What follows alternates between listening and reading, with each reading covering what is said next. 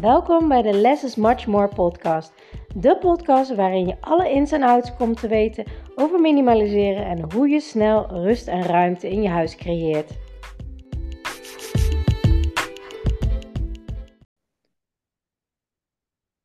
Ontzettend leuk dat je weer luistert naar mijn podcast. En vandaag start ik met een hele leuke nieuwe podcastserie, namelijk mijn deelnemers aan het woord.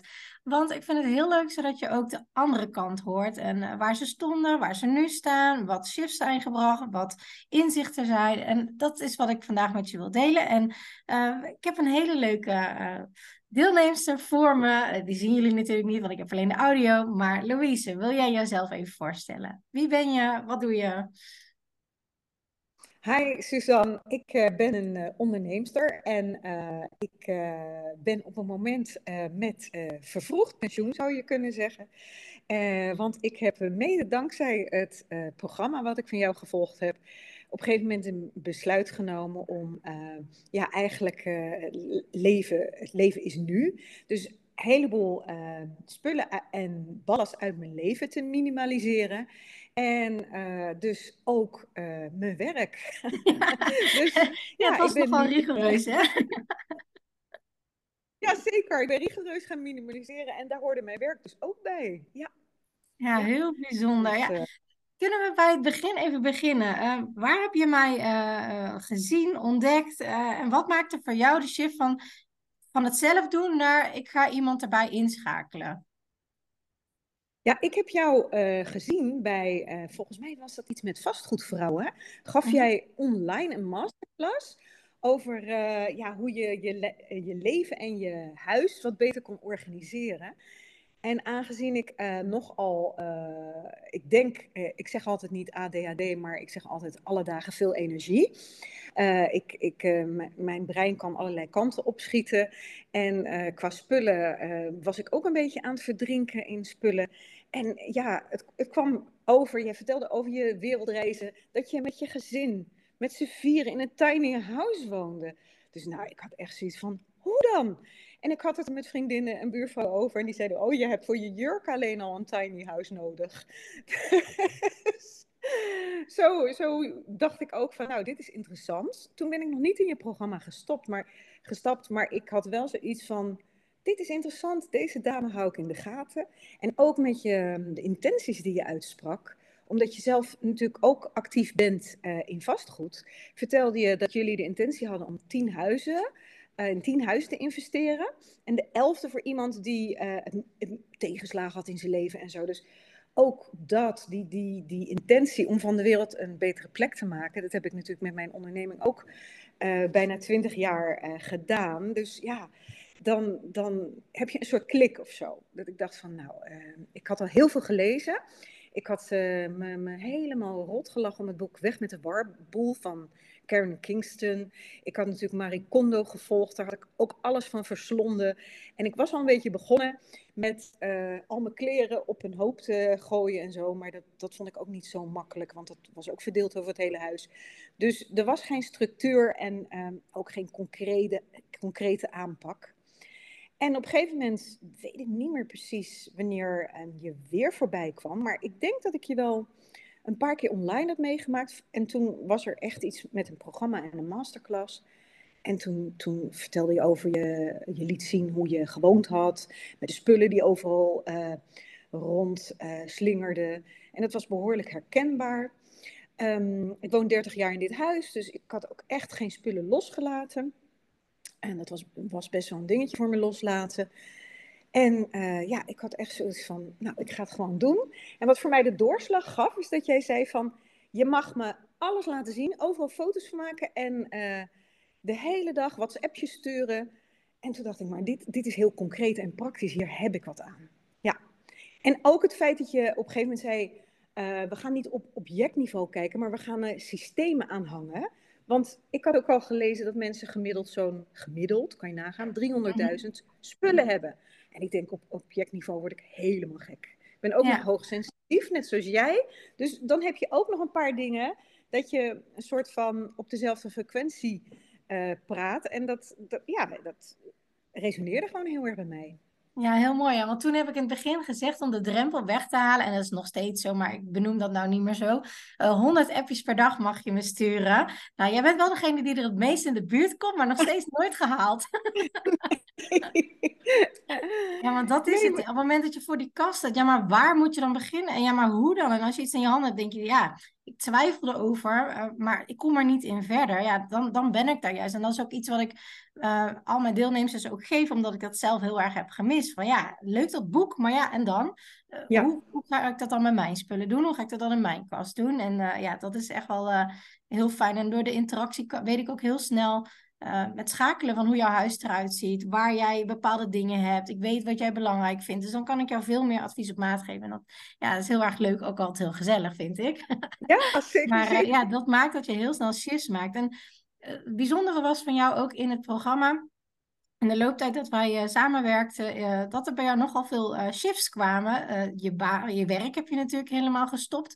Ehm, maar ook uh, familieleden uh, die, die ziek werden en overleden, waardoor je daar ook weer de huizen van leeg moest halen. Dus je had eigenlijk drie hele grote projecten in één. dat was wel echt, uh, je hebt het wel echt next level gedaan, zeg maar. Heeft dat jou geholpen doordat je die shifts hebt gemaakt om bij die andere dingen ook te aan te kunnen pakken?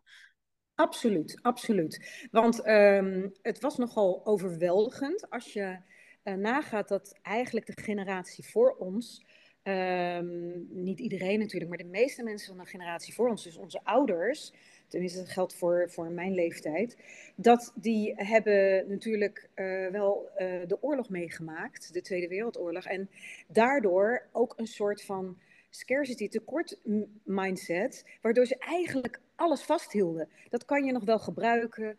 Dus er was in ons huis al best wel veel geslopen, omdat onze ouders allebei van een grote eensgezinswoning naar een appartement gingen.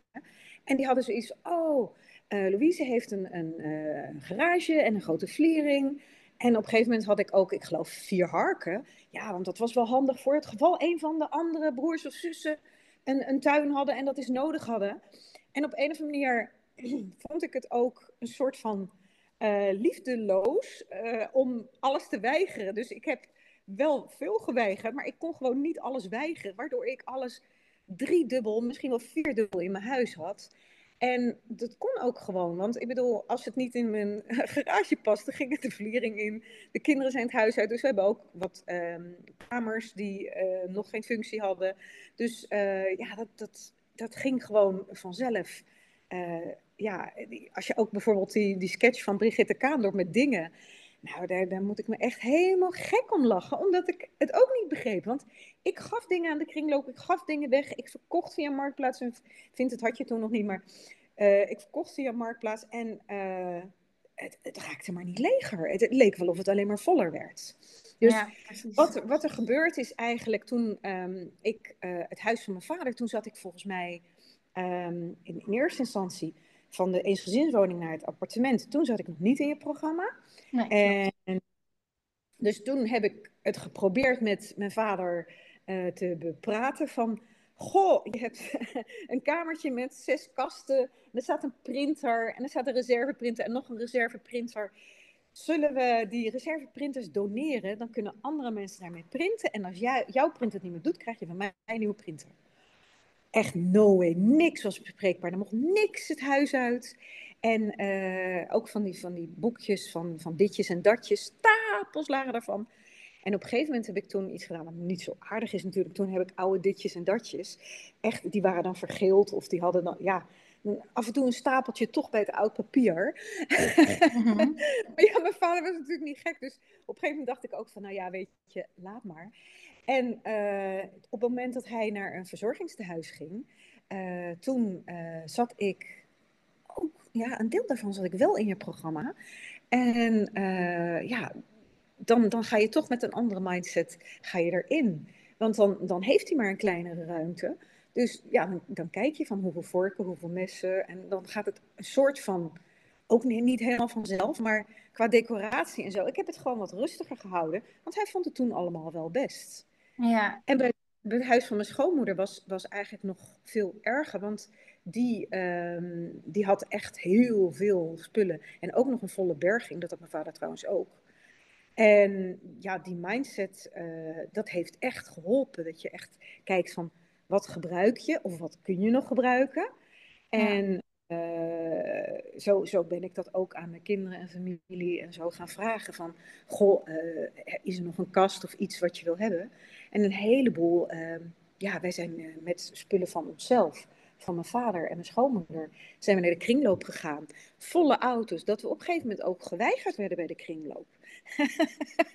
Mooie spullen, maar een beetje veel. Ja, ja zeker. En Hoe ben je er daarna toe mee omgegaan? Want ja, je wilt eigenlijk een goed thuis geven, maar ja, ze nemen het niet aan. Hoe dan? Hoe, heb je dat gedaan? Uh, je hebt meer dan één kringloop waar ik woon. dus ik ben naar een andere kringloop gegaan. Tenminste, ik moet mijn man de credit geven. Hè, want ik deed veel van het uitzoekwerk. En dan zei ik van, het helpt mij dat je het uh, bijvoorbeeld morgen wegbrengt. En er niet een week mee wacht of zo. Ja. Want ja.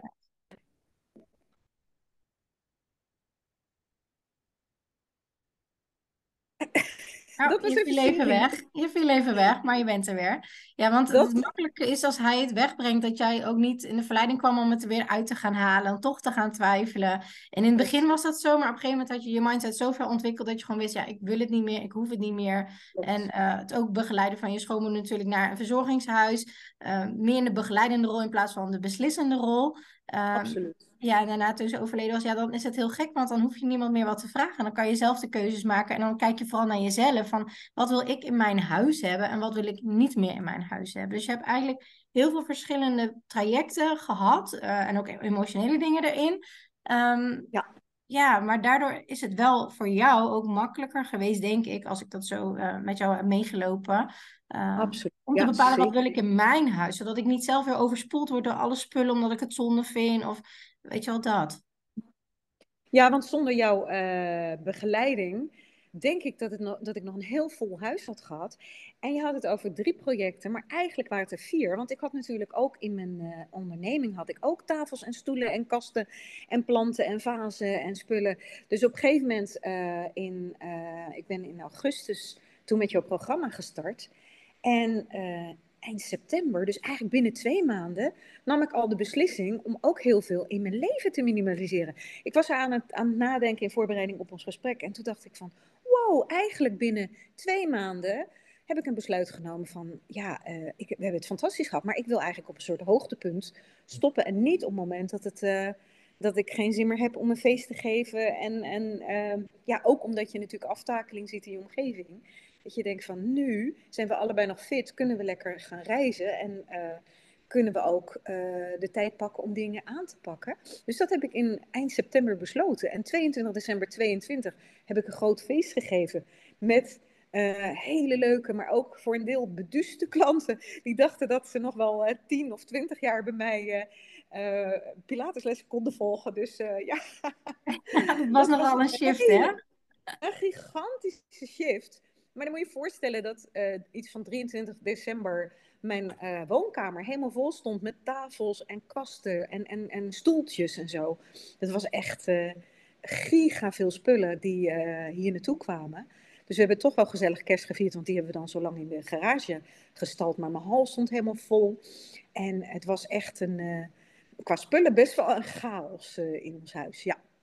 Ja, dat heb ik... echt super goed gedaan. Echt heel knap ook uh, hoe je dat hebt aangepakt. En ook door de mindset shifts die je al had gemaakt. Om echt heel goed te kijken naar wat is mijn meerwaarde. Mijn tijd en ruimte mm of het geld wat ik krijg als ik dingen verkoop. En natuurlijk uh, maak je selecties in wat verkoop ik. En dat was heel grappig. Want ik, ik kan nog zo goed het moment herinneren dat je zei... Suzanne, jij zei tegen mij...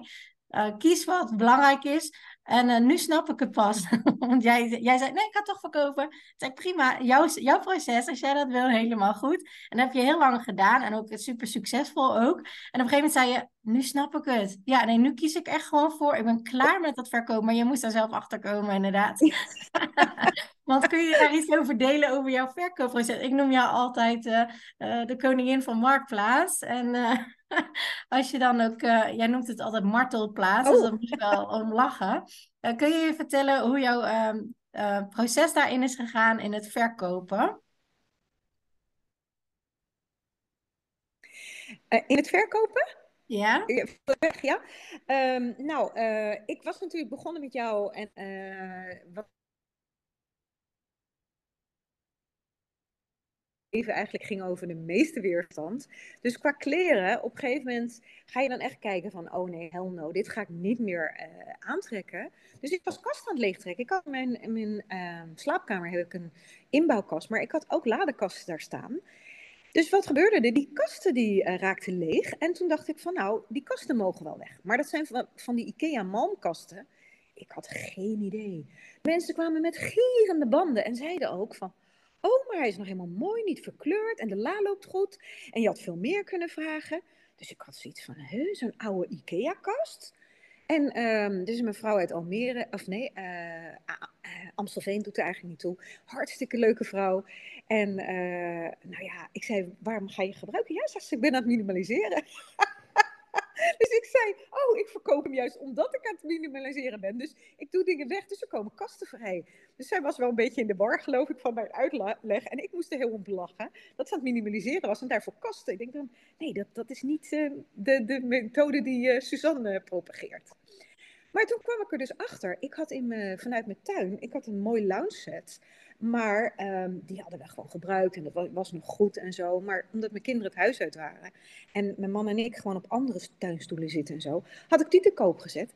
En daar had ik gewoon 300 euro voor gekregen. En die mensen super blij. Dus ik, ik had leuke contacten. Er kwam uh, best wel uh, wat binnen, omdat het goede spullen zijn.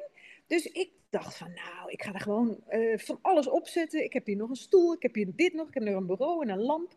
En um, ja, dat, die meubels, ook vanuit mijn zaken en zo, ja, dat, uh, dat, waren gewoon IKEA-meubels of een, mooie fluwelen stoel. Maar ja, die hadden gewoon hun doel gediend. En daar kwamen mensen toch echt wel op af. Waardoor ik dacht van, nou, uh, daarom zat ik eerst in die mindset. Nou, dit is mooi, dit uh, schiet lekker op. Maar wat krijg je ook? Je krijgt ook mensen die, uh, nou ja, zeggen, kan je het voor mij de hele week reserveren? Er gaat best wel veel tijd in zitten. Je moet foto's maken natuurlijk, afspraken maken, want ik had best wel veel dingen die opgehaald moesten worden. Dus dan, dan zat ik uh, zaterdagochtend, uh, was, ik, was ik in mijn huis bezig, kon ik de deur niet uit, want ik wist die en die zou die kast komen ophalen.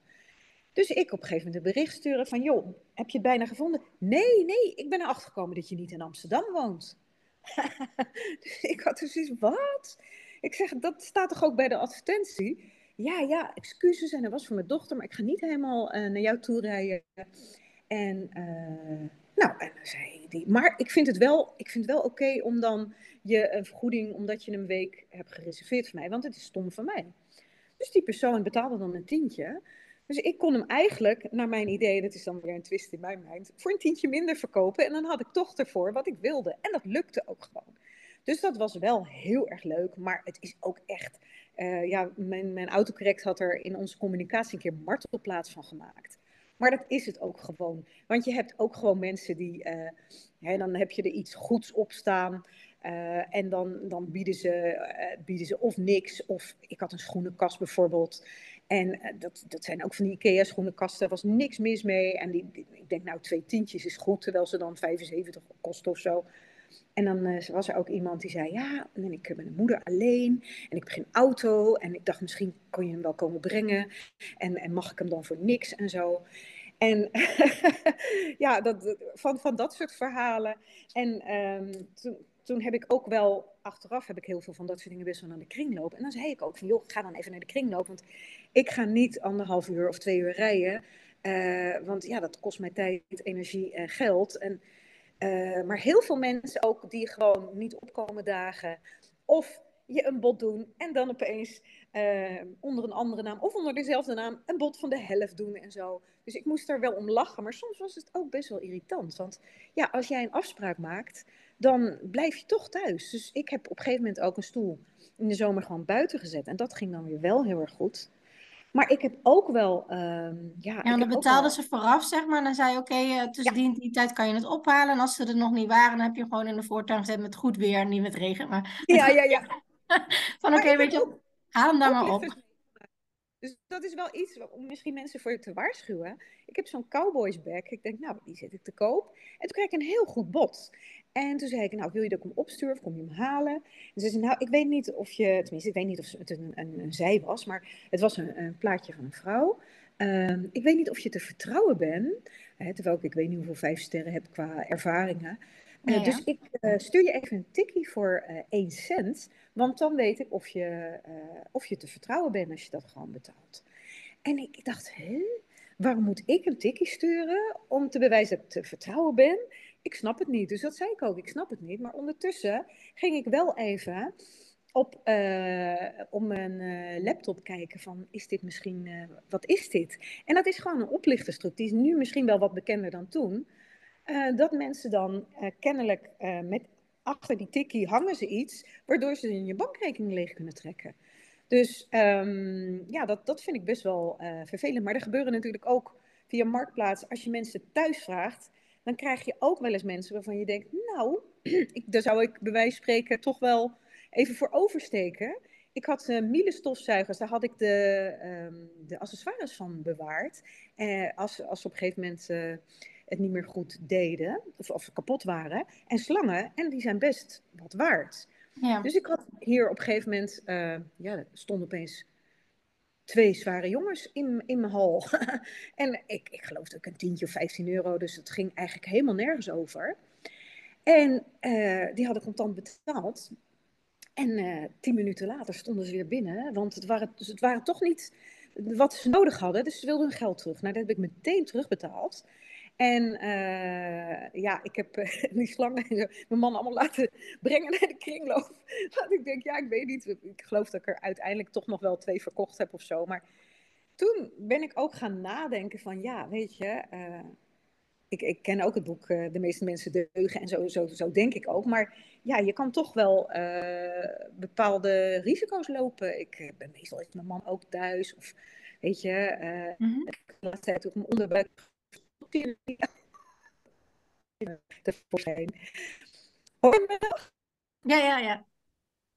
Ja, soms hapert hij een beetje. Ik weet niet waarom, maar een beetje gek. Normaal gaat de verbinding altijd goed. En nu zie je net, net in ons gesprek dat hij soms ja. een beetje havert. Maar het gaat goed. Zolang het goed gaat, dan uh, laten we het daarbij. Maar uh, ja, weet je, dat is inderdaad wel... Um, ik, ik doe dat, ik, tenminste, ik verkoop nou heel weinig nog maar, omdat ik niet heel veel meer heb om te verkopen. En ik breng het ook vaak sneller naar de kringloop, omdat ik echt denk, ja, weet je, wat is mij meer waard? Mijn tijd, mijn rust. Uh, waardoor ik, door, omdat ik al die shifts al heb gemaakt, uh, koop ik ook heel anders. Dus dan verkoop je uiteindelijk ook minder. En in dit stadium ben je nu natuurlijk ook. Je hebt eigenlijk niks meer te verkopen. Je hebt eigenlijk alles al zo goed als weggedaan.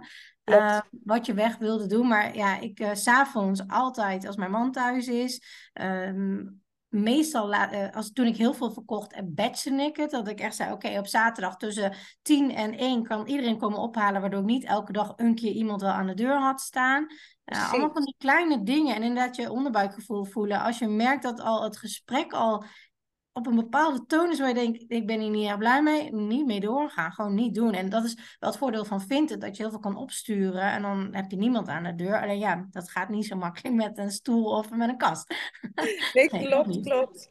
Maar uh, ja, ik weet niet, ik weet niet uh, omdat ik natuurlijk best wel veel heb weggebracht en veel spullen door mijn handen heb gehad en ook best wel veel spullen heb verkocht via Marktplaats en Vinted. Het niet zoveel trouwens. Uh, maar ehm, op een gegeven moment was ik het ook wel een soort van zat, omdat toen, ja, er komt dan het besef. Het, ik, ik heb het bijna, ik zou maar zeggen, 99% was een win-win. En hartstikke leuke mensen, dankbare mensen. Ik ben blij, zijn ze super blij. Ja, um, dus, dus, dus daar heb ik ook best wel energie van gehad. Maar de tijd om goede foto's te maken, het op marktplaats te zetten. Dus een van de dingen die, die je echt moet hebben om, om zulke dingen te doen, is heel veel geduld. En um, ja, je, het kost je ook best wel veel tijd. Dus de vraag is van, is het je dat waard? Want ik ben juist gaan minimaliseren om meer tijd te hebben. En um, ik, ik, adviseer eigenlijk ook iedereen, doe het alleen als je het leuk vindt. Want als je, uh, uh, ja, ik, ik vind dat zo'n mooie quote, if it costs you your inner peace, it's too expensive. Ja, Weet je, absoluut. Ja. Dus op een gegeven moment merkte ik dat ik er best onrustig van werd. Want ik heb gewoon tot en met een rijstrijkijzer, wat, wat natuurlijk, ja, dat had ik gewoon nooit gebruikt. En, en daar, kreeg ik dan een tientje voor. En het was eigenlijk heel makkelijk, want het was een hele leuke vrouw die kwam aan de deur en zei, oh, dankjewel, doei. En weet je, dan, dan kost het je een minuut, denk je dan, maar dat is helemaal niet waar, want je bent bezig geweest met het zo goed mogelijk fotograferen. Ehm, je hebt uh, allerlei onzinbiedingen gehad. Uh, je hebt mensen gehad die wat hebben geboden en dan niks meer van zich laten horen. En je hebt mensen die vragen: kan je het naar Tokio sturen, bij wijze spreken? Dat de verzendkosten nog hoger waren dan. En, en, de verzendkosten voor je rekening nemen. Dat is ook iets waar je even op moet letten. Want ik heb vorige week nog iets verkocht naar België. en nu vroeg iemand van mag dat dan voor dat bedrag inclusief de verzendkosten? Dus ik dacht, ja, natuurlijk. Maar ik had een Nederlands verzendkosten in mijn hoofd. En dat is best wel een groot pakket. en toen zag ik dat de verzendkosten 25 euro waren. En uh, dat zou betekenen dat ik bijna niks meer overhield. Dus uh, toen heb ik, uh, ik geloof, voordelig pakket versturen of zo. Dan moet je zelf een verzendlabel en dan kon het voor een tientje. Dus toen hield ik er toch nog wat aan over. toen dacht ik, jeetje, kan je nagaan, ben ik al zo lang via Marktplaats aan het verkopen. En doe je toch nog zulke soort dingen, weet je? Neem even een slokje water. Ja, dus dat, dat is inderdaad wel de dingen die je leert gaandeweg. En, en in het begin, als je dat hoort, van hè, kies echt voor uh, heel veel naar de kringloop te brengen, een goed doel te vinden waar je het ook meteen je huis uit kan krijgen, want ook het uh, verkoop, het moment dat je beslist dat het weg mag en totdat het echt daadwerkelijk uit je huis is, daar zit vaak ook nog een verschil tussen. En ik zeg altijd, zet er een deadline op, twee, drie weken en daarna alsnog naar de kringloop. Maar dan heb je wel dat werk al gedaan. Dus als je van tevoren al een shifting kan maken in, oké, maar wat vind ik echt heel belangrijk om erop te zetten en wat niet, ja, dan heb je al een heel groot winst daarin. En ja, soms moet je er inderdaad doorheen gaan en op een gegeven moment helemaal zat zijn en denk ik, oké, laat maar zitten, dit ga ik anders doen. Want ik zag bij jou echt de shift van in het begin bijna alles verkopen naar, oké, selectief verkopen, want jij vond het wel echt heel leuk om te doen en heb je echt super succesvol gedaan, want je hebt er volgens mij een aantal keer van een hele mooie vakantie van kunnen doen. Ik zag geen bedragen noemen, maar uh, ja, echt, uh, ja, echt uh, mega veel verkocht. Maar uiteindelijk ben je echt geshift naar, weet je, allemaal kringloop, kringloop, kringloop. En wat echt de moeite is, dat verkoop ik nog. Ja. ja, want wij hadden natuurlijk best wel veel mooie spullen. Ik ben echt wel heel erg zuinig op mijn spullen. Dus ook uh, uh, stoelen die uh, we een paar jaar hadden gebruikt. nou ja, mijn, mijn, kinderen waren op zichzelf gewonnen, dus dat werd goed gebruikt. En op een gegeven moment hadden ze op ook heel veel ja gezegd, natuurlijk mijn patroon herhaald. Van ja, ik heb nou toch echt wel iets te veel opbergkisten en manden en stoelen. Dus dat kwam dan weer terug.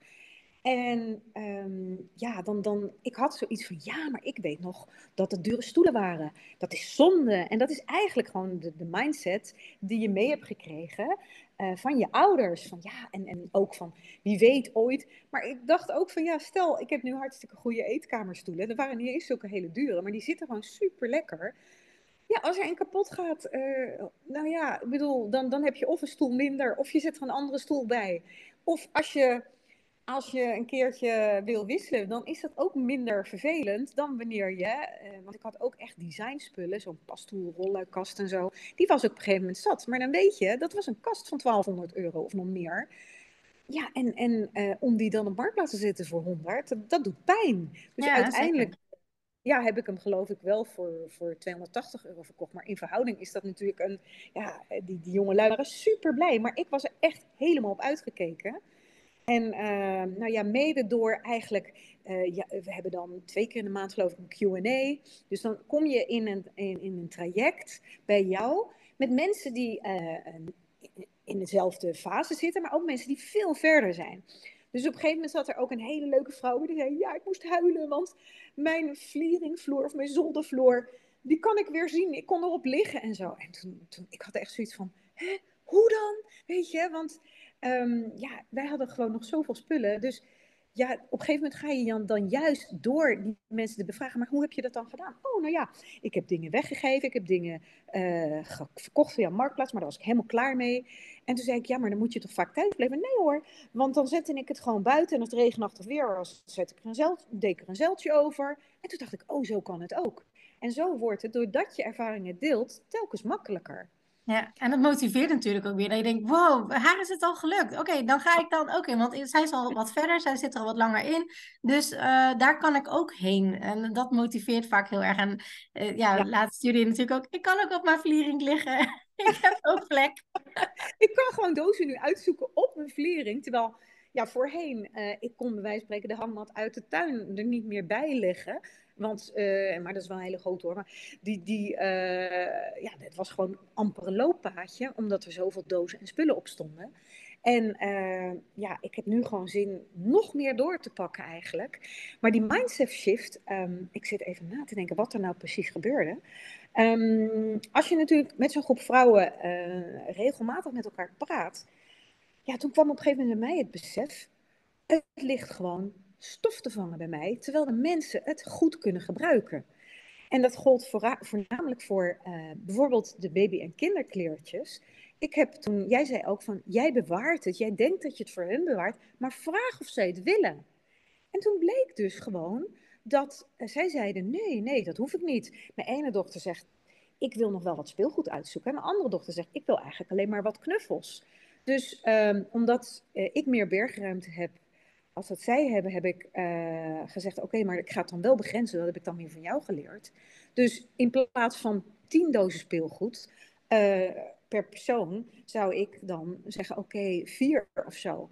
En uh, die knuffels die heb ik in een grote koffer gedaan. Die koffer wil mijn dochter ook, weet je. Dus dat is hartstikke fijn. Maar andere dingen, zoals echt hele mooie kinderkleren, die had ik allemaal bewaard.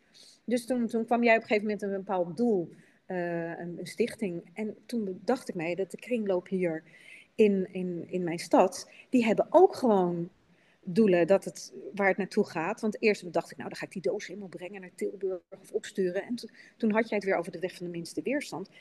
Uh, die, die stichting reageerde helemaal niet. Toen dacht ik, ja, het gaat gewoon hier naartoe. We doen het er gewoon bij. En het deed eigenlijk niet eens pijn. Want dat, dat, daar was ik eigenlijk bang van. Van oké, en een paar dingen heb ik in, in mijn herinneringendoos gedaan. Van ik dacht, ja, maar ik zie gewoon mijn meisjes, mijn kinderen, zie ik daar gewoon nog in. Mm-hmm. En ja, dan, dan ga je daar later nog een keer doorheen. Denk je, nee, dit, dit vind ik ook leuker als nu iemand dat draagt. En de kleinkinderen van mijn broer. Hij woont in het buitenland, daar waren we laatst. En uh, toen heb ik uh, ook vijf dozen meegenomen. En toen na een doos of drie zag ik dat uh, de, de, jonge moeder helemaal overweldigd was. Dus toen heb ik twee dozen toch maar weer mee teruggenomen. Want ik denk, ja, dat doe ik ze niet aan. Maar die was wel super blij met speelgoed en kleren en uh, ja, knuffels. Die, ja, en dat is ook weer hun proces. Hè. Kijk, aan hun is het om er een stop op te zetten of te zeggen, nou, ik vind het super fijn, speelgoed kan ik heel goed gebruiken, maar kleding, nee, dat hoeft niet. En dat is ook oké, okay, weet je. En dat is een proces weer van een ander. Dus als je van een ander gaat denken, ik bewaar ja. het voor die ander, of ik geef het juist aan die ander, aan hun is het uh, ook weer om dat dan te voelen van, nou ja, ik doe het wel of ik doe het niet. En um, ja, dat is natuurlijk ook wel de shift die je daarin kan maken. Want jij, alle spullen die weer terug zijn gekomen vanuit jouw kinderen, die heb jij ook niet meer bewaard. Omdat je dacht, ja, maar ik hoef het niet meer, dus gaat het weg. En niet van, maar misschien krijgt ze de spijt van, dus bewaak het. Maar nee, die, die mindset is er helemaal vanaf, hè? Nee, dan is het gewoon weg. En uh, zo had ik nog een klein ladekastje, die uh, heeft eerst in de slaapkamer bij mijn jongste gestaan. En toen zei ze, ja, eigenlijk uh, kan de deur dan niet goed open. En dat is het leuke, als je, als je jouw programma volgt, Suzanne, dan heb je een soort ripple effect. Dat heb jij natuurlijk al, maar je, hebt, uh, je beïnvloedt je partner, je beïnvloedt je kinderen. Ik heb uh, heerlijke boswandelingen, Blagenvuurse gemaakt met uh, drie vriendinnen zaterdag. En ja, dan kom jij natuurlijk ook ter sprake en dan vertel ik van hoe heerlijk ik nu echt gewoon ruimte en rust ervaar. En ehm, ja, als ik nu uh, mijn keukenla opentrek. Ja, het lijkt gewoon wel uh, een showroom of zo. Ik, ik, ik vertelde ook van, um, ja, als, we, als ik nu ga tuinieren of er moet even iets opgehangen worden in huis. Vroeger was dat echt een klus, omdat we dan moesten zoeken naar de schroeven en de pluggen. En, en, en ja, nu, uh, gisteren heeft mijn man twee dingen opgehangen in mijn huis. Nou, het is gewoon een, een, fluitje van een cent, want we weten waar de dingen liggen. En je gordijnen? En, ja, hoe bedoel je? De gordijnen? De gordijnen, die hele lange gordijnen. Uiteindelijk had je ja. dingen gevonden waardoor je het nu wel kon ophangen, hè? Ja, ja. Ja, ik, ik heb inderdaad uh, uh, allerlei dingen op de vlering. We, hebben, uh, we hadden wat eikenvloerdelen. Die hadden we, ehm, als, ik dacht, als reserve op de vlering gelegd. En er lagen dus ook inderdaad nog gordijnen die we nu hier hebben opgehangen. En dat is hartstikke lekker natuurlijk, want dan blijft het ook warmer in je huis en het staat mooi. En uh, die eiken vloerdelen, die, uh, toen we eindelijk bezig waren met de vliering, dacht ik, nou, dat zullen een plank of acht zijn. Uh, die was ik aan het afhalen om gewoon te kijken van wat gaan, gaan we die bewaren? Moeten we nog wat vervangen in huis hier? En het waren er geen acht, Suzanne, het waren er tachtig. Nee, dus wij, meer. ja, wij hebben de hele fietskamer en zelfs de garage uh, hebben we, uh, daar hebben we gewoon eigen vloerdelen liggen nu. En, uh, dat is een upgrade van je huis, hè? Absoluut, want die kamer, die vloerbedekking, die lag daar echt al 29 jaar. En omdat het een bijkamer was, hadden we zoiets van oké, weet je, het zag er ook nog wel goed uit. Maar ja, als je dan uh, goed gaat kijken, dan ziet het er echt helemaal niet meer goed uit. Dus het was ook heel makkelijk los te halen. En zelfs, uh, nou, dan moet ik even ondertapijt gaan halen. Ik zeg, hoe ziet dat eruit onder tapijt? ziet het een beetje uit als uh, isolatie met, met een soort aluminiumfolie-achtig. En hadden we ook nog gewoon liggen. Dus nou, echt. Je, en, en wat ik het fijne ook vind van jouw traject is... Uh, van jouw programma, is dat je. Ik, ik had nu bijvoorbeeld, was mijn, mijn bodycreme bijna op. Dus ik was alweer mijn oude patroon. Dan was ik aan het googelen van oké, waar ga ik wat halen? Ga ik naar de winkel of ga ik het online bestellen? Oh ja, nou dan. En dan had ik eigenlijk alweer een mandje vol. Uh, denk, ja, dat is ook weer zonde. Als ik 5 euro extra bestel, dan uh, brengen ze het gratis. Dus dan kan ik er nog iets van 5 euro bij bestellen. Echt zo'n Nederlandse mindset. dus ik had er weer bijna voor 50 euro besteld. Toen dacht ik, oh, wacht eens even. Ik ga even naar mijn voorraad met uh, shampoo en, en, conditioner en body lotion en crème. En dan had ik gewoon nog een volle fles staan. Dus het is niet alleen rust in je huis en in je hoofd. Maar ja, je bespaart ook gigantisch veel tijd en geld. Want ja, ik heb gewoon ja, een volle fles waar ik misschien wel weer maanden mee doe, weet je. Dus dat, en jouw man, in het proces, toen je instapte, in het begin was hij er nog helemaal niet mee bezig. En ik zeg ook altijd, laat die partners en kinderen eruit. Ga eerst je eigen proces helemaal doen en dan, dan steekt het vanzelf wel aan. Kun je daar iets over vertellen hoe dat gegaan is bij jou, eh, met jouw partner?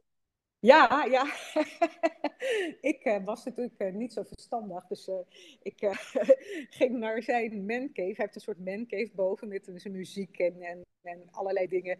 Maar dan kan je, kon je eigenlijk gewoon je communiceren. Maar ja, ik bedoel, hij was daar heel gelukkig. Dus ja, ik ging daar ook staan kijken. Want in het begin dacht hij ook van, nou, hij, hij bemoeide zich als het ware ook van, oh ja, dan kan je dat wegdoen en zo. En dan, ja, uh, als iemand anders dat voor je gaat doen, ik, weet niet hoe dat bij jullie werkt, maar ik ga dan heel erg in de weerstand. Maar hij natuurlijk net zo goed, want ja, ja ik ging dat right back at you doen, wat natuurlijk super kinderachtig is. Maar zei ik, oh ja, maar dan kan dit ook nog weg. En wat is dat? Hij had heel veel ordners met tijdschriften, muziektijdschriften en andere dingen en zo. Die lelijke ordners, die vallen bijna uit elkaar. Hè? Uh, die kunnen ook wel weg. Dus dat was niet zo goed voor ons huwelijk. wij zijn al heel lang bij elkaar, dus wij kunnen dat wel aan. Maar uh, ik bemoeide zich eigenlijk met zijn proces en hij met mijn proces. Gelukkig hebben we dan regelmatig uh, die Magic Minimiseer Mornings en die Q&A's waar dat allemaal te sprake komt. En via de app. En, ja, of via de app. En jouw advies was niet doen. En ook gewoon voor hem een uitzoekpad maken. Dus um, nou, aanvankelijk, ik denk echt wel dat het weken heeft geduurd voordat hij uh, besmet werd. Want ja, wat ging ik doen? Ik, ik kamertje en, en die stond ook behoorlijk vol. En dat werd een heerlijke plek, weet je. Overtollige stoelen eruit, laderkasten eruit. Leuke plant in plaats uh, daarvan neergezet. Dus ja, we zeiden, oh, oh, oh, het is wel... Uh, het is wel leuk geworden hier. En op die manier, als je dat voordoet, toen kwam hij op een gegeven moment met, uh, dit kan wel weg. En ik heb een tasje met LP's, mijn ene dochter heeft een pick-up voor haar gemaakt. Dus als ik naar toe ging, kon ik een tasje meenemen. En, en kleine, kleine dingetjes, weet je wel. Dus één LP en, en de, de keer daarna drie LP's. En gewoon dingen waar zij heel blij mee werd. ook boeken, gek op lezen. En dus boekenkasten vol. En ze zei, dat vind ik eigenlijk wel leuk staan, want ik heb nu een kast, vind ik wel leuk, de decoratie, maar ook sommige te lezen en zo, want zij leest heel graag Engels en wij hebben gewoon heel veel Nederlandse boeken. Dus uh, dat staat ook gewoon leuk dat ze de kasten niet leeg maar dat er een paar mooie boeken in zicht staan. Dus op die manier, iedere keer als ik naar mijn jongste ga, dan heeft hij een klein tasje met spullen. En dan gaat zij ook kijken. En, en met spullen bedoel ik dan echt boeken, tijdschriften en, en, ja, ja. en LP. En nou, dat is leuk, dan kreeg ze weer wat van de, van de vader. En um, aanvankelijk was ik natuurlijk op een gegeven moment ook heel veel ordners aan het leeghalen van mezelf. Dus op een gegeven moment wilde hij al die ordners reserven. Nou, en toen heb ik Dat was dus juist net niet de bedoeling. maar ja, je woont samen in een huis. Zijn mancave stond op een gegeven moment vol, ik geloof met, met 25 lege ordners, plus die ordners die hij al had. En eh, ja, toen ging die op een gegeven moment wel de, de oude, die bijna uit elkaar vielen, bij wijze van spreken, of niet meer zo lekker liep, die ging die dan wegdoen. Ja, die moesten dan wel naar de kring lopen. En toen zei ik, ja, maar deze is echt kapot. Dus die gooide ik dan in de kliko. En dat heb ik ook geprobeerd niet zo... Ik ben best wel direct en ja, kan soms voor mensen hard overkomen. En, en ja, dan, dan denk ik ook van, nee, jouw proces moet je maar kijken. Van, en dan zetten we ze daar neer. En dan probeer Heel ik goed, ja. Want dat, uiteindelijk heeft dat veel meer effecten. Je hebt echt die lading helemaal afgehaald. Want ik zei, laat hem, laat hem, dat komt Ja. vanzelf.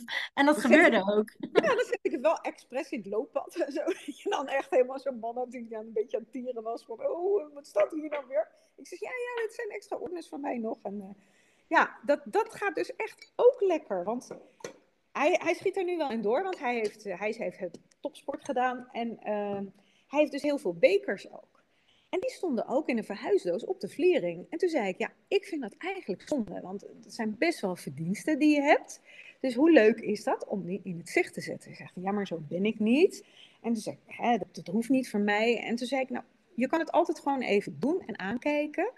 En uh, dus hij heeft het nu op een kast staan. En dat is superleuk, want er is verschillende sporten is hij goed in. Dus hij heeft uh, bekers en medailles. En uh, nou ja, die kapot zijn, heeft hij wel van gezegd.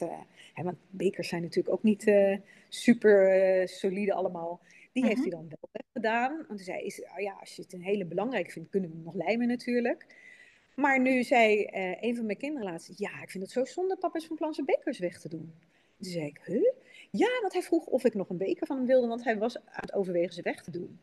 Maar jij hebt mij geleerd dat als je uh, iets, iets een mooie herinnering voor je is, dat je niet altijd, je brein heeft niet nodig dat je het tastbare ding hebt, maar een mooie ja, foto. Precies. En die bijvoorbeeld, uh, dus, dus hij heeft nu een aantal weggedaan, maar er staan er nog een stuk of uh, twintig op zijn kast. Ik vind het hartstikke leuk. Dus ik heb ook gezegd, ja, weet je, à la Marie Kondo, à la Suzanne, uh, de, de, Nederlandse Marie Kondo.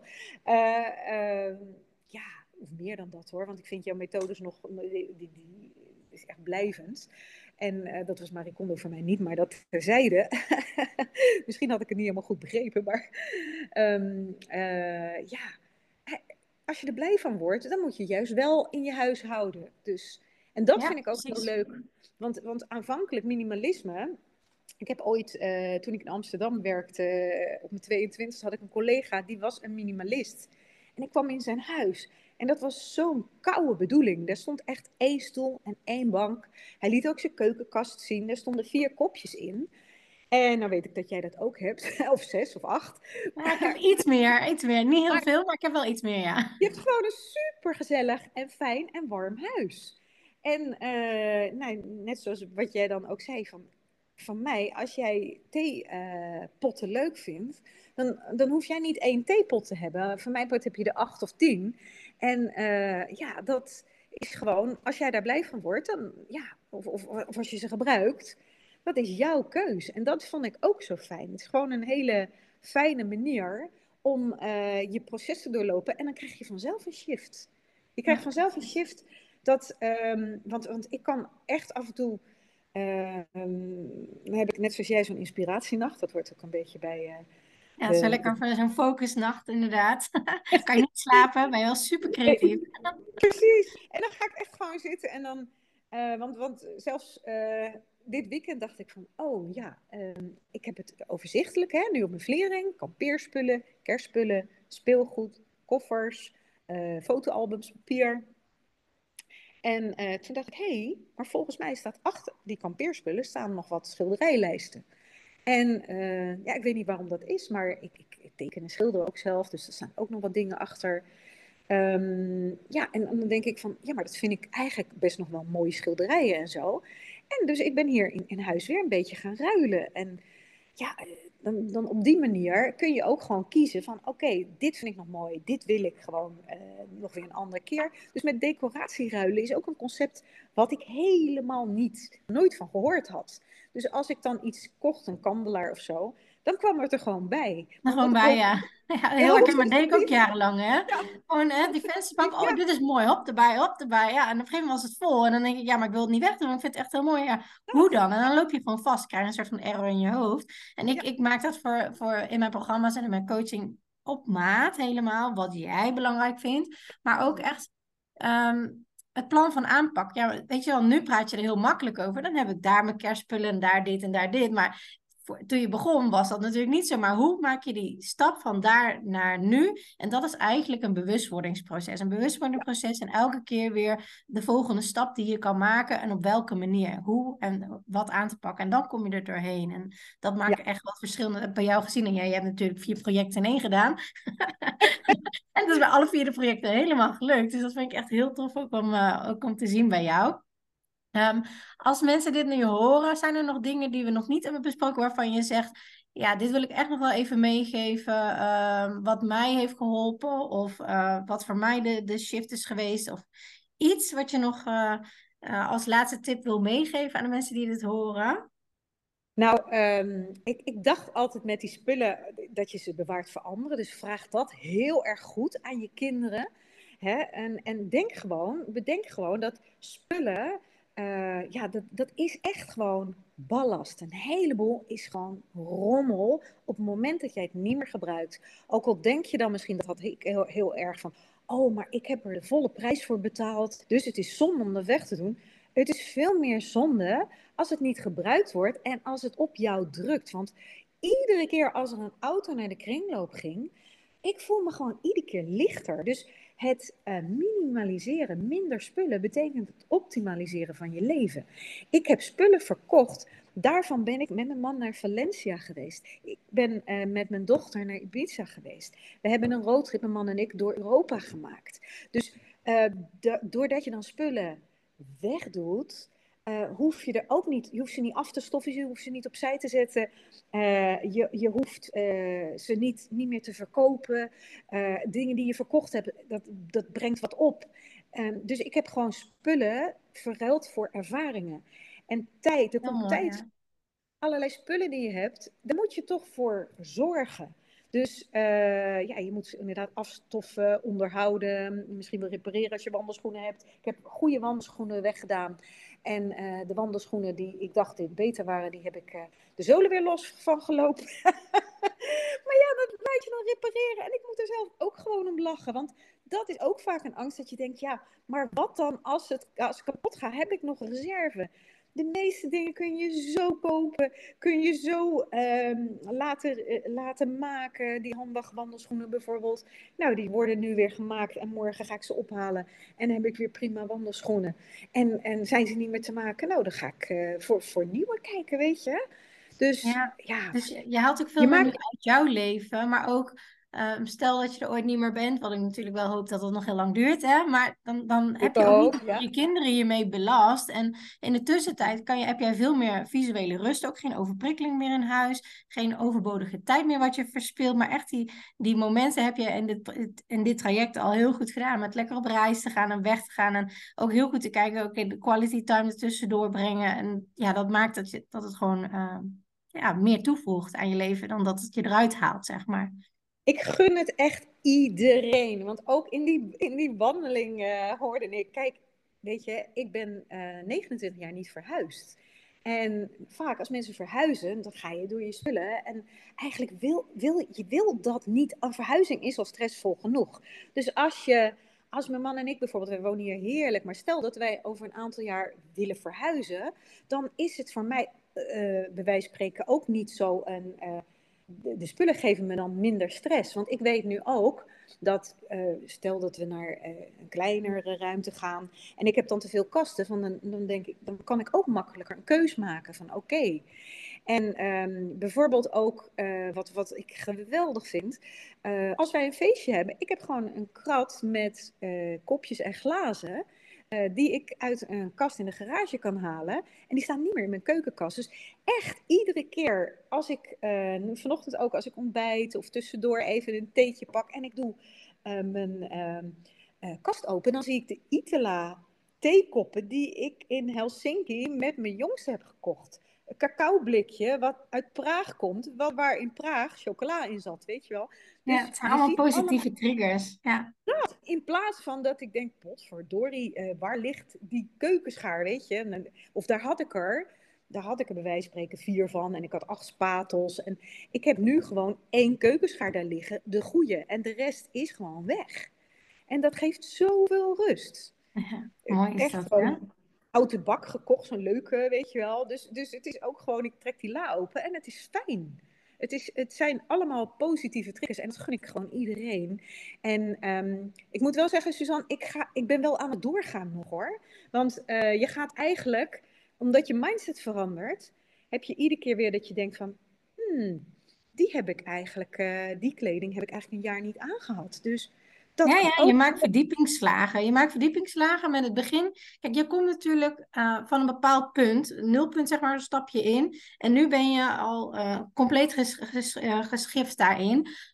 geshift qua mindset, qua spullen. Maar nu, omdat die kwartjes helemaal gevallen zijn, zeg maar, uh, die skills heb je helemaal eigen gemaakt. Ga je nu weer met andere ogen terugkijken naar de dingen die je in het begin hebt gedaan. Waardoor je nog een verdiepende ronde doet. En soms krijg ik ook wel eens vraag, wanneer stop je ermee? Ja, op een gegeven moment weet je gewoon, van dit wil ik gewoon houden. En meer dan dit niet. En of dat nou één paar eh, wandelschoenen is of drie paar wandelschoenen. Het maakt niet uit. Het ligt er echt aan hoe jij het hebt. op een gegeven moment voel je wel van, hé, hey, maar dit is voor mij... Kijk, je hebt natuurlijk de basis, wat je nodig hebt. En dan top je op met comfort. En op een gegeven moment voel je wel van, nou, van dit item hoef ik alleen maar de basis. Van dit item wil ik uh, twee of drie extra, omdat ik dat comfort vind en dat vind ik fijn. En, en, dan voel je wel zeg maar een soort van onderlaag. Niet dat je helemaal doorslaat dat je daar nog maar één stoel hebt, één tafel. Nee, helemaal niet. Het is echt gewoon, je hebt nog steeds een gezellig huis, maar wel alleen maar spullen die je wil. En ja, je maakt ook een hele andere keuze weer met kopen. Nou, maar, super lief. Ik gun het iedereen, want... Uh het is eigenlijk, eh, dekt de naam en, en hoe jij het propageert niet de lading. Want um, eigenlijk zou je het kunnen noemen maximaliseer je leven.